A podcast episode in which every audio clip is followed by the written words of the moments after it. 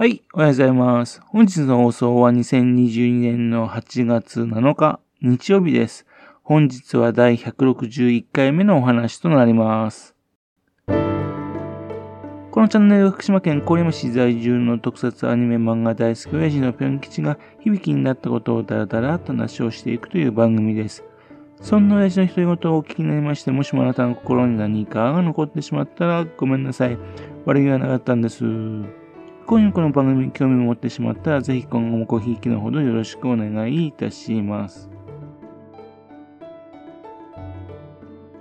昨日はお仕事で1日缶詰だったんですよ。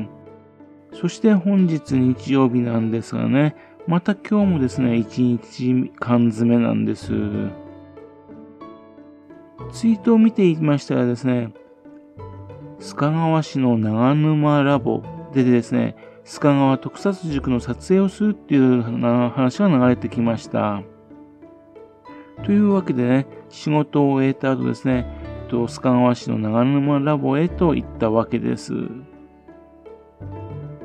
須賀川特撮塾ですけどね、最近、あの、ウルトラマンシリーズなどを監督されている田口清隆監督がですね、えっ、ー、と、須賀川市内の中高生、小中高生にですね、特撮について教える講座です。現在作っている怪獣ですね。えー、その名前がですね、今回、鎧川という名前が決まったみたいですね。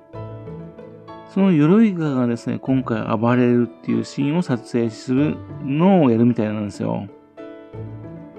今回ですね、須賀川市役所のミニチュアを作ったらしいんですね。それと、この鎧川がね、並ぶところがあるみたいなんですよ。っていうんで気になるところなんですね。そんなわけですね、長沼ラボの方へ行ったわけなんです。須賀川市のね、長間地区にある某施設の跡地なんですけどね。この場所なんですけどね、あの、NHK の大河ドラマ、ドラマの伊田店、それが公開された時ですね、この撮影場所はですね、地元の新聞社である福島民報、それで明らかにされたんですね。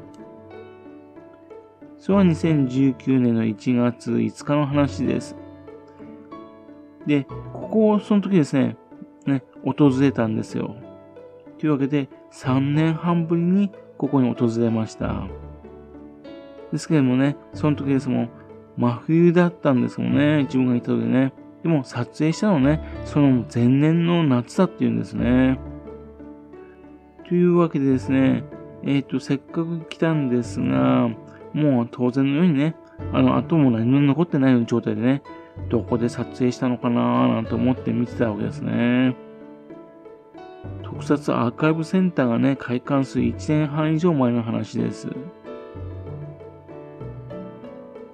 ちなみになぜ伊達でですね、特撮を使うようになったかっていう話なんですけども、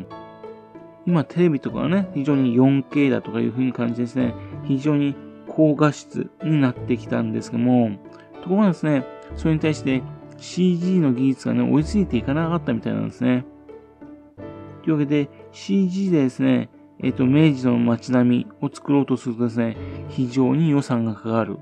ね。ですけども、もうミニチュアで作りますとね、その分外の予算がかからなくて済む。というわけで、えっと、もう廃れた技術と思われたような、あの、ミニチュア特撮、そちらの方のが出番となったわけですね。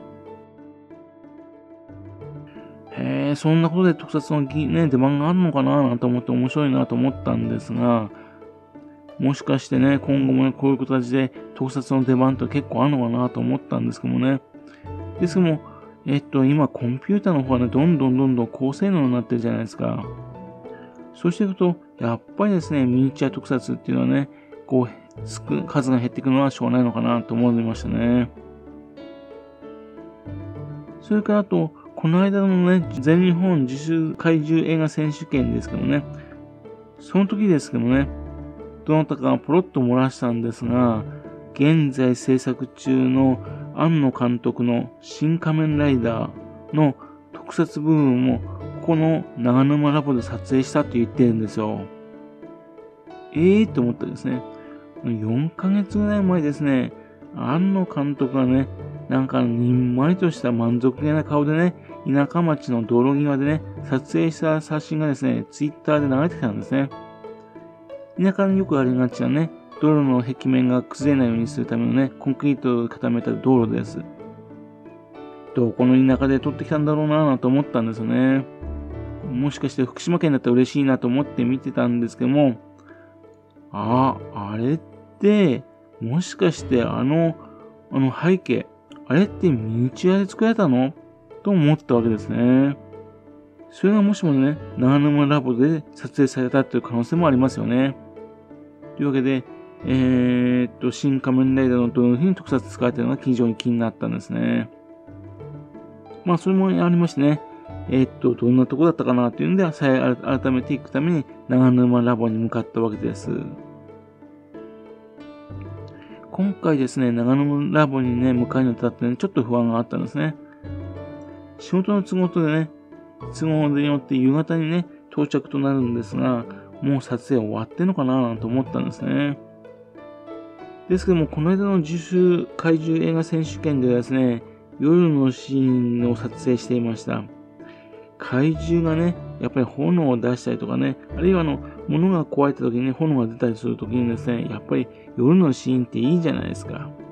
だから、やっぱりこれ夜のシーンも撮影するよね。その日と次の日も撮影するっていうのは、夜通しで撮影するんだろう。というわけでね、そう期待して行ったわけですね。そんなわけでですね、えー、久々に長沼ラボに到着いたしました。そうするとね、道路沿いでね、数名の中学生ぐらいの人が立ってましてね、やっぱりここはね、スカワ特撮塾なんだって分かりましたね。そして奥の方を見ますとね、ミニチュアをね、あの建物などを並べるですね、あの台がね、二つあったんですよ。そして近くにですね、なんか備品なんか置くためのね、テントが置いてありましてね。あ、やっぱりここだよ。ここで撮影したんだ。してるんだ。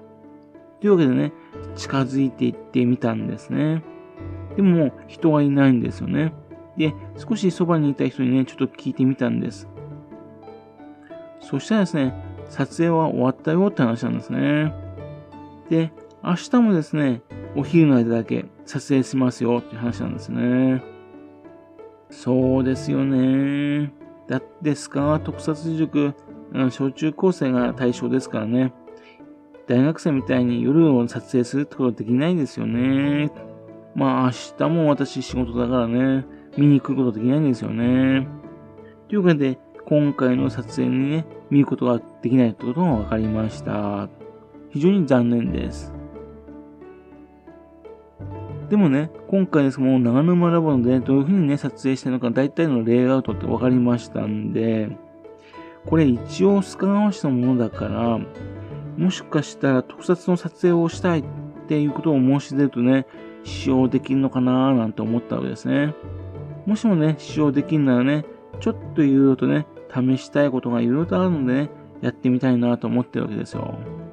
というわけで、長沼ラボですけどね、特撮みたいなね、なんか映像作品を撮影するときにね、いろんなことに使えるんだないかなという気がしたんですね。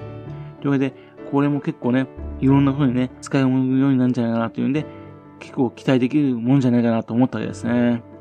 なんかね、やってみたいなと思っております。はい。それではまた次回ですね、よろしくぷん吉のお宅の話をお付き合いくださいね。本日もお聴きくださいまして、誠にありがとうございました。